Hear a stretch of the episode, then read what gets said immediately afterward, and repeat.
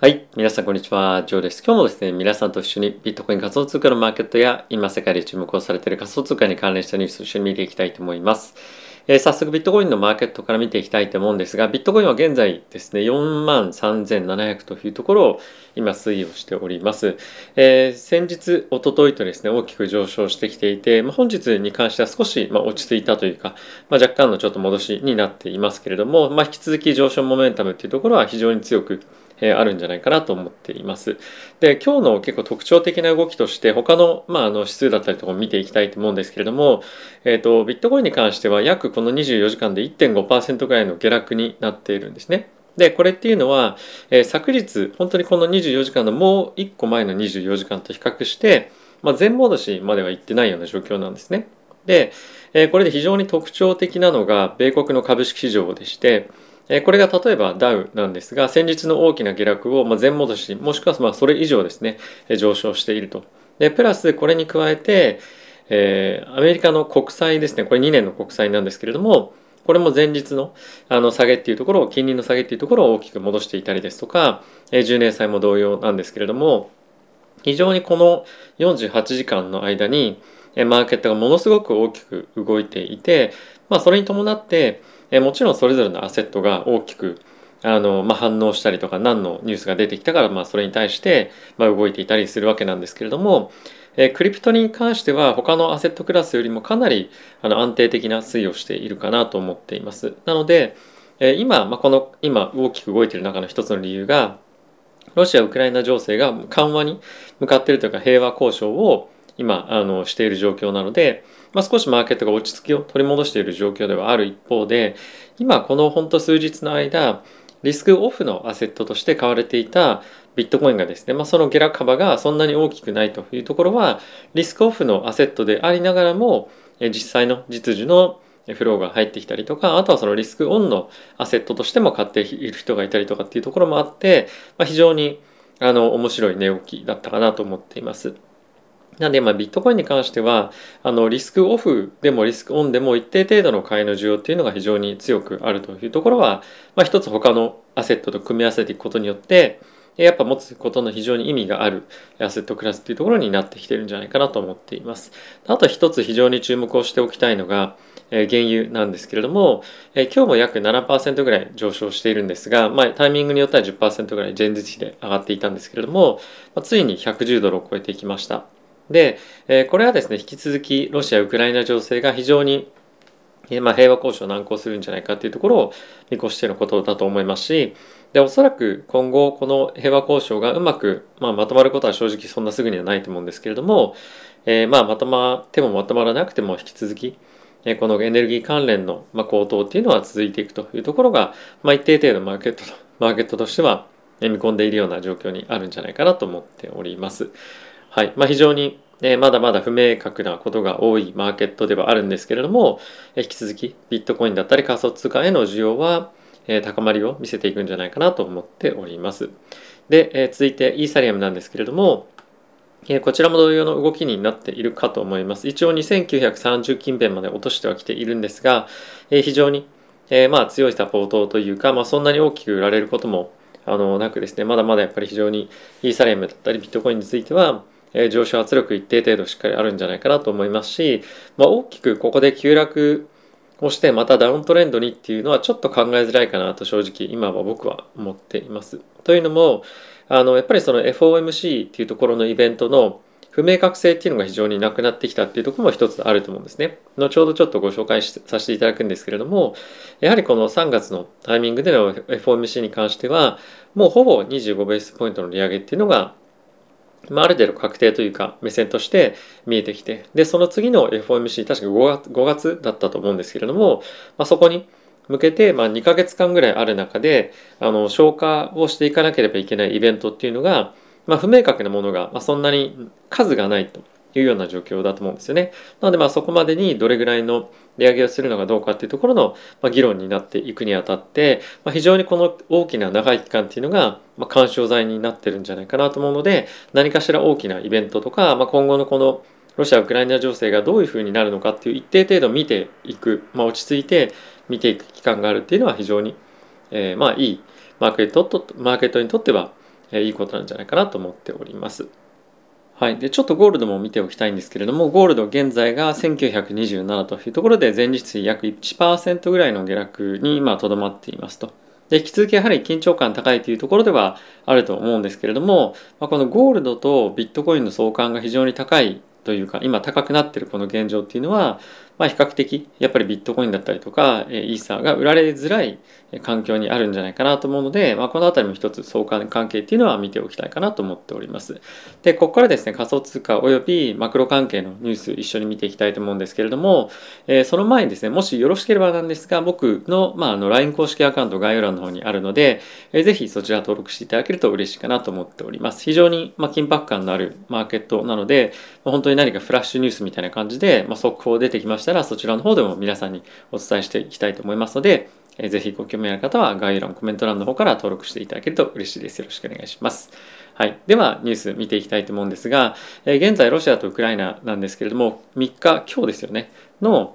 日中にですね2回目の停戦の交渉をしていくというところがロシアの代表から発表されていました。でこれ一応ベラルーシの国内でやるということではあるんですけれども、まだまだこの停戦交渉のまとまる予想っていうのが、目処が立っていないというところもあるので、引き続き非常に緊迫感ある状況が続いていくんじゃないかと思っております。でやっぱりそのウクライナとしてはもちろん今いろいろと考えてはいると思うんですけれども、そんなに簡単にこれだけやられて停戦交渉にすんなりっていうところも、難しいのかなと正直思いますし、ロシアとしてもやっぱりその今自分たちの目的である、そのウクライナの NATO 加盟を得られるかどうかっていうところも、一定程度ある一方で、ウクライナがその EU に加盟するだとか、ある程度それに近しいとは言わないまでも、非常に国際的にサポート支援を得やすいようなポジションに入っていくっていうところを、いかに受け入れられるかどうかっていうところも一つあるのかなと思っております。あとはこの早いタイミングで停戦交渉非常に難しいんじゃないかなと思うのは、やっぱりまだまだ機は熟していないというか、こんなに早くまとまるのかなっていうのは正直僕は思っていて、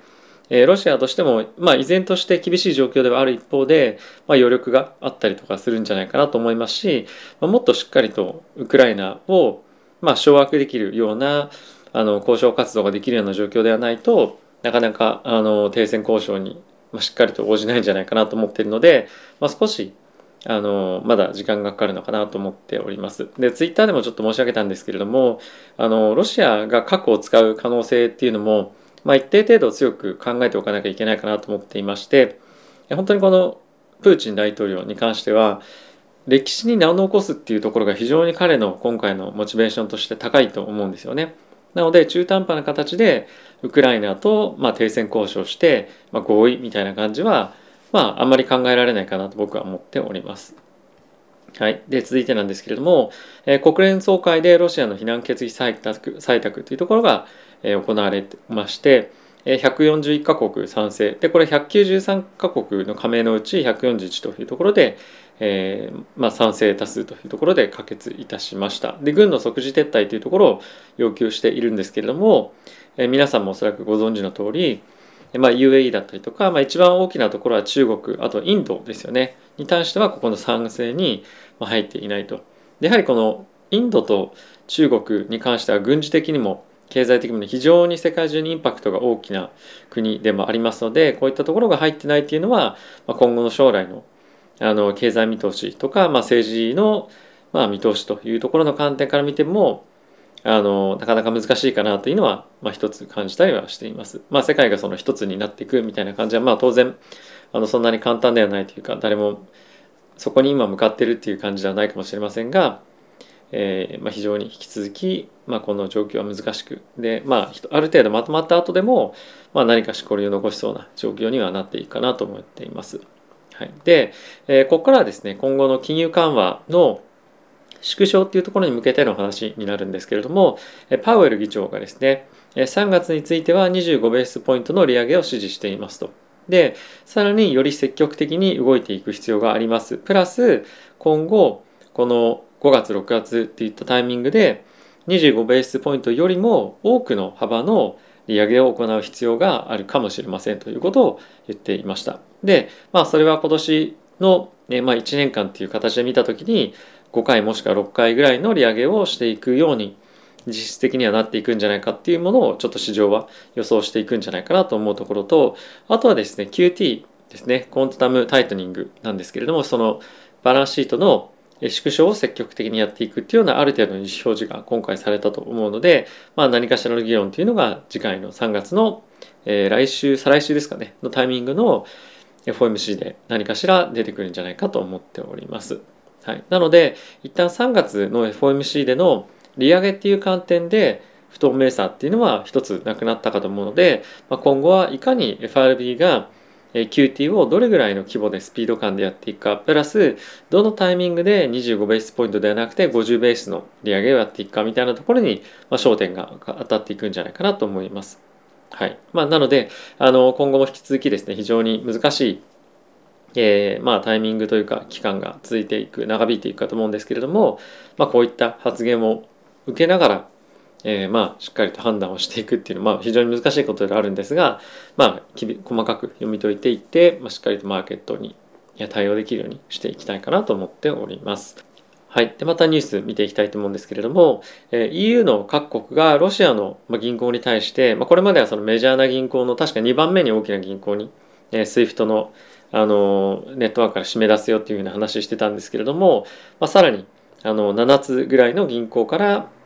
銀行に同じような制裁を加えるということを発表をしていました。で、これに加えてさっきちょっと出てたんですけれども、アメリカのバイデン大統領はベラルーシに対して今ロシアに対して与えているような全く制裁を同じような制裁をベラルーシにも与えるということを発表していました。で、やはり引き続きアメリカだったり欧州の制裁活動っていうのが幅広くどんどん課されていってるわけなんですが、これが本当にその停戦に向けてダイレクトに直結していくものなのかっていうのは正直少し疑問だなっていうのはある一方で、経済的に非常にダメージが大きいようなことをしてるのは間違いないんですね。っていうのも以前いつだったかな、すごい10年ぐらい前にイランに対して SWIFT から排除するというような取り組みをやったことがあるんですけれども、その際にロシアの経済の規模というものがイランですね、すいません 30% ぐらい2012年でした。2012年に SWIFT から排除ということをやったタイミングでイランの経済を 30% ぐらい縮小したんですよね。で、同じようなことが、ロシアに起こるかもしれないと。で、これロシアに対して非常にマイナスなことではある一方で、ロシアっていうのは非常にやっぱり経済圏としても大きいので、世界中の国々に対しても大きなインパクトっていうのはやはり起きていきますと。で、これをどう受け止めるかっていうのが、まだやっぱその各国、国々いろいろと受け止められてないような状況かと思います。特にエネルギー関連の、輸入をしているヨーロッパの方については、大きなダメージがあると思うんですね。で、これらについて引き続き ESG だ SDGs だみたいなことを言っていると、アメリカの方でシェールガスが掘れなくなったりとか、いろんなその原油関係の、もっと掘りましょうみたいなことができないので、どんどん原油価格が上がっていってインフレが、続いていくっていうような感じになっていきそうかなというのは一つ心配なポイントではあるかと思います。はい、続いてなんですけれども、ここからよりビットコインのマーケットに近しいことをお話ししていきたいと思うんですが、ビットコインのサポートがまず今非常に4万というところが強くありますというところが1点ある一方で、上昇していくにはどこのポイントを見たらいいのかっていうのを一つ我々としては注目したいポイントであると思うんですね。で、一応この方が言っているのは今ダブルボトムにこのチャート的にはなっているんですけれども、オーダーブック的に少しちょっと見えづらいんですが、この4万5000というところに非常に分厚い売りが多く入っていますと。で、このチャートで見てみると4万5000というところについては今ちょうどですね、値動き見てみると抑えられているポイントでもあるんですね。すいません。はい、今こちらで24時間のチャート見てみると、こちょっと分かりやすいですかね。はい、ちょうどここ 45,000 円なんですけれども、まあ、非常に上値を抑えられているような状況にチャート見てもなっていると思うんですが、まあ、ここを抜けてきて、かつここがサポートになるような値動きを見せてくると、まあ、よりもう一段上がっていきやすくなるんじゃないかっていうふうに言われています。で、一応ですね、僕の方でも今このゾーニングみたいのをしているんですが、この辺りっていうのは非常にやっぱり売りが過去の歴史的な見ても、まあ、この揉み合いやすかったようなポイントになっていたりとか、まあ、あとこの辺りもちょうど急落したタイミングでもあったりとかするので、結構その値動きを見てもキーなポイントになってくると思うんですね。で、あとはじゃあこの値段っていうところでスペシフィックな値段を言うと、まあ、45,000 円っていうところが過去のサポートラインとかにもなっていたことも、あとレジスタンスですねにもなっているので、まあ、ここがまず非常に大きなポイントになってくるんじゃないかと言われています。まあ、引き続きこういった、まあ、そのどのレベル感をどういうふうに見ていくかっていうのは、マーケットのそのバイアスも結構あると思うんですけれども、やっぱりまだ上を向かっていくような期待感を持ってマーケットは今見てるんじゃないかなと思うので、まあ、引き続き上げ基調で一旦は見ていくというところが基本にはなってくるかと思います。はい、まあ、一応このダブルボトムをつけてっていうところがテクニカル的に見てる人は非常に大きなまあ、注目点にはなっているというところは理解しておこうかなと思っています。はい。で、次なんですけれども、ウクライナ先日ですね、ビットコインイーサレムに加えてポルカドットを寄付として受け取るみたいなことが報道されていましたけれども、まあ、今回同時コインも受け入れるみたいなことも言っていました。まあ何でもいいのでドネーションしてくださいっていうことだと結局は思うんですけれども、まあ、より多くの方が、まあ、支援したい人がですねできるような環境が整っているというのは、まあ、いいことかなと思っております。はい、あとはですね、ウクライナの政府がいろんな仮想通貨の取引所に対して引き続きロシアからのですねそのビットコインの買いとかそういったところは規制をしてくださいっていうふうに非常に多く呼びかけているような現状になっています。で、例えばバイナンス、コインベース、あとは、クーコインだとかバイビットとかいろんな名前が出ていたんですけれども、ほとんどの取引所に関してはこれは断っています。で、断ってはいるものの、非常にそのロシアの国内で重要と言われている、まあ、交換とかっていうふうに言われているような人々の、まあ、口座を凍結はしたりとかしているんですが、ロシアからだから、もしくはそのロシアンルーブルのロシアンルーブルを元にした取引だから禁止みたいなことはできませんというふうに断っているんですね。で、これの理由については前日もお話ししたと思うんですけれども、やはりその誰にとっても開かれた金融システムだったりとか、あとは誰かにその、まあ、中央集権的なものに対して、まあ、非常にそのアンチテーゼのようなまあ、商品というかコンセプトになっているビットコインだったりもするので、まあ、今回これで同じようなことを要求されているようなことをしてしまうと、そのクリプトの存在意義というか思想みたいなものが完全に崩れてしまうというところもあるので、まあ、それはできませんというふうに言っています。で、非常に面白かったのが、どれぐらいのロシア人に対して凍結というか取引停止しているんですかっていうふうに言った時に、バイナンスの CEO に関しては、まあ、それは知りませんと。そんなことはまあ気にしていないし、そういった人々は我々のプラットフォーム使ってないから気にもしてませんみたいな感じのことをまあ言っていて、あまりまあ正直まともにこういった議論に対して関わっていくまあつもりはないんだなっていうところがまあ一つ感じられたのは、なんとなくそのなんだろうな、あまり多くは語らない方がいいというようなトピックっていうふうに判断したのは、やっぱり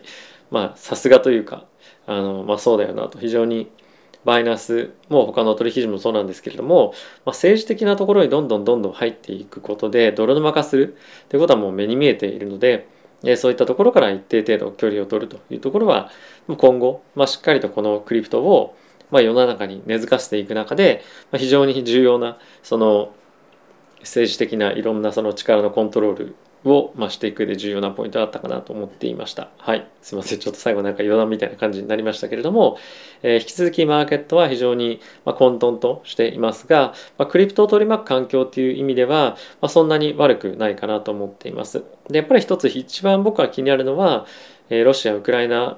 戦争の中で、まあ、戦争、この呼び方がいいのか分かりませんが、ロシアが核を使うかどうかっていうところに僕は尽きるかなと思っています。もしそうじゃなければ、マーケット全般として非常に安定した値動きしていくんじゃないかなと思ったりはしています。その一方で今のこのクリプトがリスクオフなアセットみたいな感じになっていく中で、もしじゃあ核使いませんと平和的に交渉が進みますとなった時に、クリプトの値動きがどういう方向に動くのかっていうのもまた一つ注目をしていきたいタイミングかなと思います。正直ですね、この今の状況でリスクオフアセットとして動いてはいるものの、ずっとリスクオフアセットみたいな動きは正直しないと思うんですね。どっちかというとまだまだリスクオンのアセットとして扱われることもというか、そういったところの方が、影響正直和平交渉がうまくいったらそうなってくると思うんですね。なのでそういった時にどういうふうに動いてくるのかっていうのは一つ注目をしておきたいポイントかなと思っております。はい、ということでいかがでしたでしょうか。非常に毎日大きな値動きで、結構疲れてらっしゃる方もいるんじゃないかなと思いますけれども、やっぱり本当にボラティティが高い時についてはガチャガチャ大きくやりたい気持ちもわかるんですが、やっぱり自分のその平静を保つためにどういうふうな戦略がいいのかっていうのは、常に考えておくのがまず一つと、あとはものすごく大きく動いている時っていうのはものすごく大きく儲けるチャンスでもあるので、ギュッと集中して取り組むということも一定程度重要かなと思っています。はい、1年間通じてずっと毎日なんていうんですかね、フルコミットみたいな非常に難しいと思うので、そのメリハリっていうのをつけながら投資活動もしっかりとやっていけたらなと思っております。はい、ということで皆さん今日も動画ご視聴ありがとうございました。また次回の動画でお会いしましょう。さよなら。